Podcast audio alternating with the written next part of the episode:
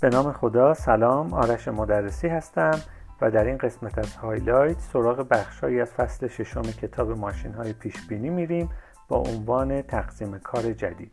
در این فصل نویسنده ها سعی دارند نقاط قوت و ضعف انسان ها و ماشین ها رو در فرایند پیش بینی مقایسه کنند و نشون بدن که در چه مواردی انسان ها می‌تونن عملکرد بهتری داشته باشند و در چه مواردی ماشین یا هوش مصنوعی می‌تونه بهتر عمل کنه. به نقل قولی از آدام اسمیت اقتصاددان قرن 18 هم اشاره می‌کنن که میگن نقش ها رو در سازمان ها و صنعت باید بر اساس نقاط قوت نسبی افراد به اونها اختصاص داد. در مثال های متعددی نویسنده ها دارن نشون میدن که ما انسان ها در فرایندهای آماری چندان هم درست عمل نمی کنیم. یکی از مثال هایی که از کتاب تفکر سریع و کند آقای دنیل کانمن آوردن و جزو کتاب هایی هست که بنده قصد دارم در فصل های دیگر هایلایت به اون اشاره کنم. به این صورتی که یک روش جدید جراحی رو به عنوان مثال می‌خوام به دو گروه از جراح ها توضیح بدم و اونها رو متقاعد کنن که از این روش استفاده کنن. به یک گروه از جراح ها گفته میشه که اگر از این روش استفاده کنید نرخ بقای یک ماهه بیمارهای شما 90 درصد است. یعنی 90 درصد بیمارهای شما طی یک ماه آینده زنده خواهند بود. و 84 درصد از این گروه از پزشکا قبول می‌کنن که این روش جراحی رو استفاده کنند به گروه دوم میگن که 10 درصد خطر مرگ و میر در طول یک ماه اول وجود dare و گروه دوم حد اکثر 50 درصد قبول می‌کنن که از این روش استفاده کنند با اینکه مفهوم یکسانه ولی وقتی واژه یا مفهوم مرگ و میر مطرح میشه ذهن ما ناخودآگاه درگیر اون داستان هست و اولویتش اون داستانه. تا اینکه بیاد و تحلیل بکنه که ده درصد اگر مرگ و میر وجود داره پس 90 درصد به معنی بقاست. با اینکه این دو جمله و دو مفهوم کاملا یکسان هستند اما نشون میده که مغز ما چطور با این دو قضیه به صورت متفاوت برخورد می‌کنه.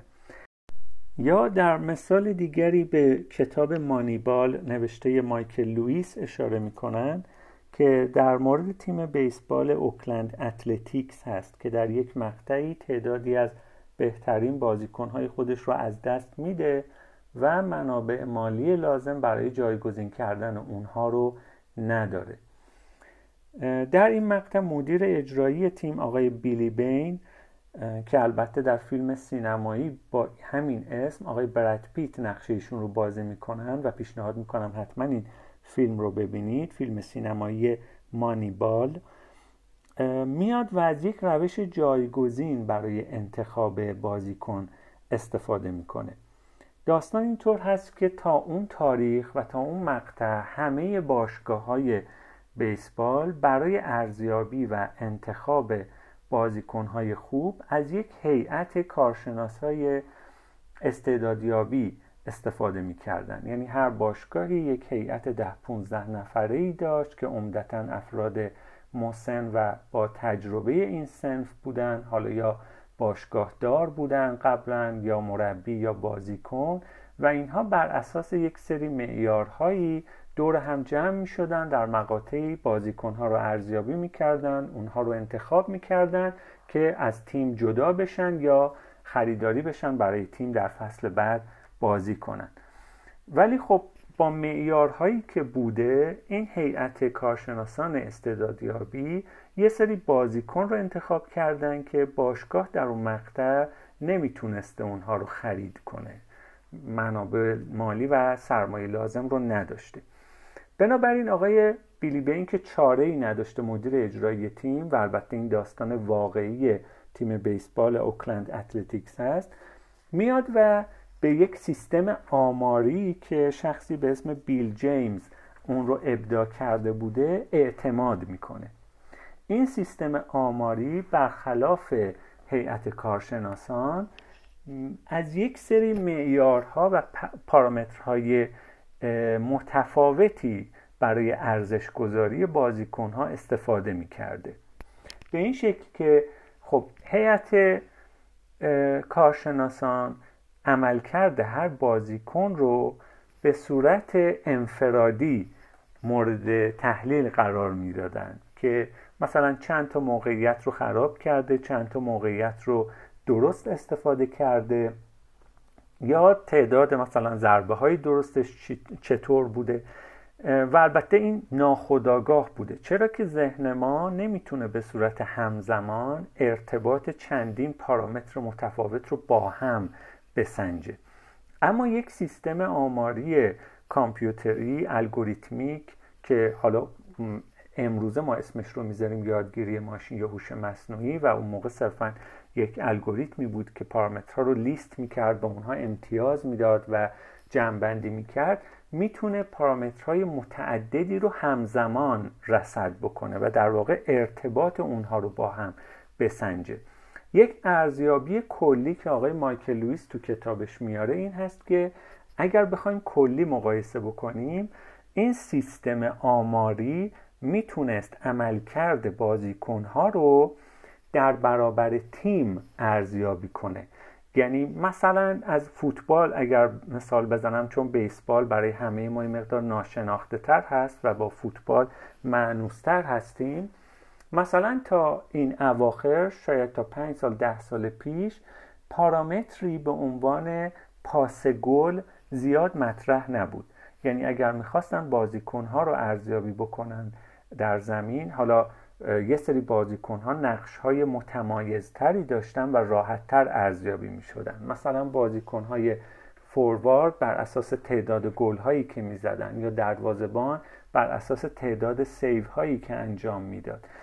اما از زمانی که ما تونستیم از سیستم های کامپیوتری برای تصویر برداری پردازش تصویر و بعد برای تحلیل دیتا استفاده کنیم یه سری معیارهای دیگری هم اضافه شدن که در عملکرد تیم نقش خیلی بالایی دارن.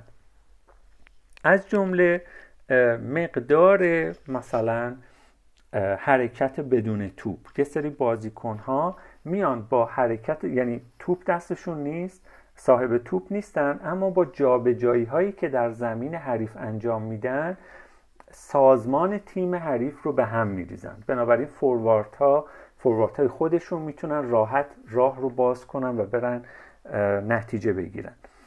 یا فرض کنید تعداد پاس گلی که یک بازیکن میده.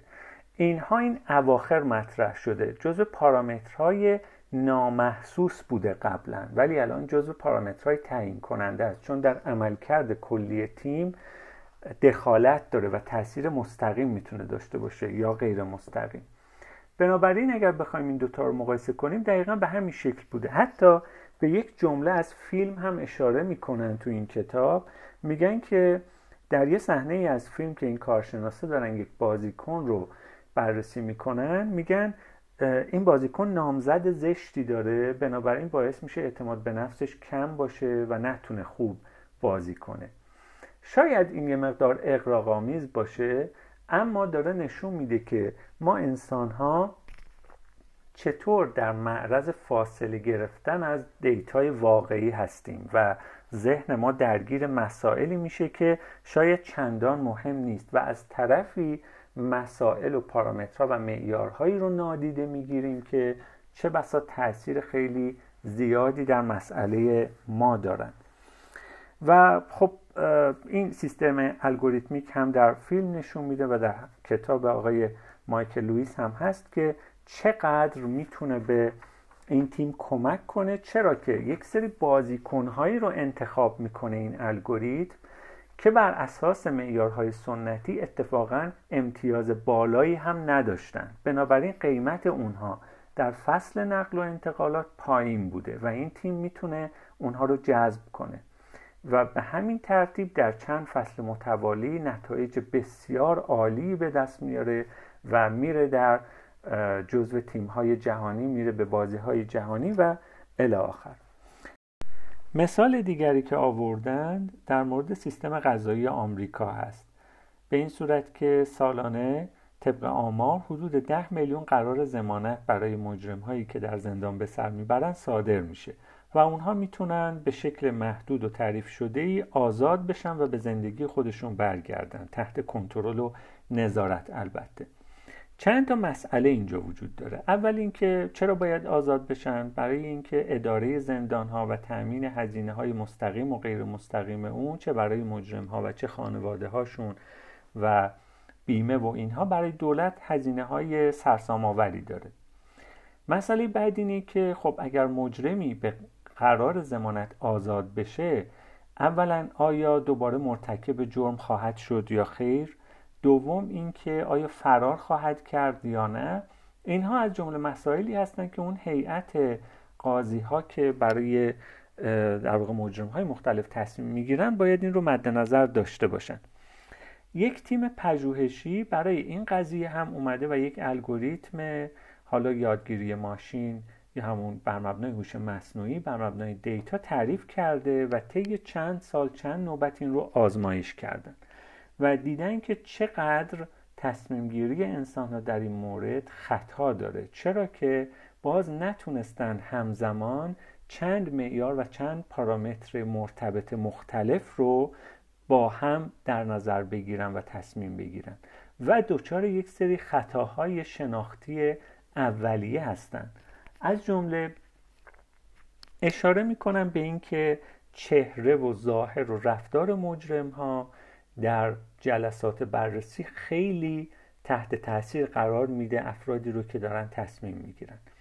کلمات و لحن گفتار و همشون تاثیر گذاره در حالی که اینها معیارهای واقعا تعیین کننده ای نیستن. از طرفی مثلا در یکی از موارد که البته ضرب میشه در تعداد خیلی زیاد مجرم ها این قاضی ها معتقد معتقدن که اگر یک مجرمی سابقه کیفری داشته باشه یعنی سوء پیشینه قبلی داشته باشه احتمالش زیادی که دوباره دست به در واقع یک عمل مجرمانه ای بزنه. اما این الگوریتم این رو اینطور اصلاح کرده که بله این درسته اما زمانی که یعنی اکثرا بالای 90 درصد وقتی که مجرم ها بعد از آزادی یک شغل و کار با درآمد کافی نداشته باشن. پس اگر مجرمی آزاد بشه و یک کار معقول با درآمد نرمالی داشته باشه احتمال اینکه دوباره مرتکب جرم بشه خیلی میاد پایین. و خب این فقط یه مثاله با مقایسه دو تا پارامتر. در حالی که سیستم های ماشینی می‌تونن دهها و حتی صدها پارامتر رو در کنار هم و به صورت همزمان بررسی بکنن و interconnection های اونها رو با هم در نظر بگیرن. یا تو آمار میگیم مثلا correlation همبستگی دیتا های مختلف با هم که اگر مثلا یک معیار تغییر کنه چه معیارهایی رو تحت تاثیر قرار میده هر کدام رو به چه میزان اینها واقعا از قدرت و پتانسیل محاسباتی ما انسان ها خارجه. و از طرفی ما دچار خطاهایی میشیم که ماشین ها این خطاها رو ندارن. در مجموع با این مثال ها و موارد متعدد دیگه نویسنده ها می‌خوان نشون بدن که مواردی هست که ماشین ها واقعا بهتر از انسان ها می‌تونن پیش بینی کنن. و داخل پرانتز بگم که پیش بینی دوباره این هست که تکمیل اطلاعات ناقص بر اساس اطلاعاتی که داریم و مقدمه تصمیم گیری به نوعی. ما اگر همه چیز رو در مورد یک مسئله بدونیم یعنی هیچ مجهولی نداشته باشیم در واقع مسئله ای نداریم و تصمیم گیری اینجا مفهومی نداره. اما ما داریم راجع به مسائلی صحبت می‌کنیم که تمام موارد اون مسئله تمام جوانب اون برای ما روشن و در دسترس نیست. بنابراین مجبوریم ناچاریم از یک سری اطلاعات موجود استفاده کنیم برای تکمیل اطلاعاتمون تا تصمیم بهتری بگیریم. پس مقدمه تصمیم گیری ما همون داستان پیش بینی یا تکمیل اطلاعات است. اما انسان ها کجا خوب عمل می‌کنن؟ اگر بخوایم به دو دسته کلی تقسیم بکنیم میگیم اگر دیتا به اندازه کافی وجود داشته باشه ماشین ها می‌تونن بهتر عمل بکنن. اگر پارامترها و معیارهای زیادی باید مد نظر قرار بگیره و مسئله چندان هم ساده و اصطلاحا دو دو تا چهار تا نیست بهتره که از ماشین ها استفاده کنیم اما مواردی هم وجود داره که اینجا از اونها به موارد استثنا یاد شده. یعنی چیزی نیست که هر روز اتفاق بیفته. مقوله ای نیست که خیلی دیتا داشته باشیم در موردش. از جمله مسائل مثلا عمومیت دادن قیاس کردن استقرا استنتاج که دوستانی که با منطق آشنا هستند اینها رو بهتر می‌دونند در این موارد انسان ها با دیتای کم می‌تونن تصمیم های نسبتا بهتری بگیرن. یعنی اگر واقعا ما دسترسی به دیتای زیاد نداریم یا یه مقدار طبیعت مسئله مبهم هست فعلا ماشین ها و الگوریتم های ما اون توانایی رو ندارن که تصمیم قطعی خوبی بگیرن. و در مقایسه کیفیت تصمیم های انسان ها و پیش بینی اونها یه مقدار بهتر از ماشین هاست. یا یک مواردی هم وجود داره که طبیعت مسئله مقدار مبهمه اما دیتا زیاده. ماشین ها در این موارد خطرساز هستن اتفاقا. چون فکر می‌کنن بر اساس دیتایی که وجود داشته تصمیم درست و قطعی گرفتن. اما ما انسان ها یک خصیصه ای داریم می‌تونیم بگیم که زیاد مطمئن نیستم. به نظرم می‌رسه که فلان مورد درست باشه. یعنی می‌دونیم که اطلاعاتمون کامل نیست. درگیر داستان نمی‌خوایم بشیم. خودمون اشراف داریم به اینکه آگاه هستیم از اینکه اطلاعاتمون ناقصه. خب برای ماشین ها این هنوز جا نیفتاده. یعنی نتونستیم ماشین هایی بسازیم که درک کنن که اطلاعات هم نسبت به این داستان ناقصه.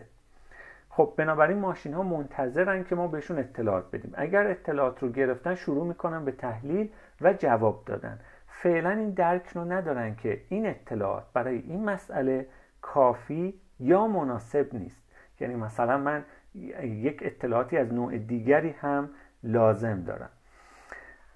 باز مثال هایی آوردن مثلا تشخیص سرطان یا کلا موارد پزشکی از این نوعه که فعلا با اطمینان نمیشه در اکثر موارد روی ماشین ها اعتماد کرد روی تصمیمشون حساب کرد. هرچند که در بعضی موارد الان خیلی خوب ماشین ها می‌تونن جواب بدن اما فعلا انسان ها دارن تشخیص بهتر تشخیص میدن که مثلا برای فلان تصمیم پزشکی ما نیاز به فلان اطلاعات دیگر هم داریم و ماشین ها فعلا قادر به این کار نیستند مثال جالبی که کتاب در این مورد مطرح کرده و می‌تونه کمک کنه درک خوبی از این قضیه داشته باشیم تناسب بین قیمت هتل ها و تورهای مسافرتی با مقطع خاصی از سال هست. خب ما می‌دونیم که در مقاطعی از سال مثل تعطیلات که تقاضا برای سفر بالاست قیمت هتل ها پروازها و تورهای مسافرتی معمولا افزایش پیدا می‌کنه و اصطلاحا بهش میگن های سیزنه و بالعکس در فصلی از سال که فصل کار و تحصیل و اینها هست و تقاضا برای سفر پایینه قیمت ها افت می‌کنه. ما اگر این دو دست دیتا رو بدون دخالت به ماشین و الگوریتم بدیم ممکنه نتونه تشخیص بده که کدام یک عامل دیگری هست. یعنی ممکنه برعکس تشخیص بده اگر ما قیمت رو ببریم بالا تقاضا بیشتر میشه. در حالی که ما انسان ها می‌دونیم برعکسه در فصلی که تقاضا بالاست خب قیمت می‌تونه بالا باشه. بنابراین مثلا ماشین بیاد توصیه بکنه برای افزایش فروش قیمتاتون رو ببرید بالا.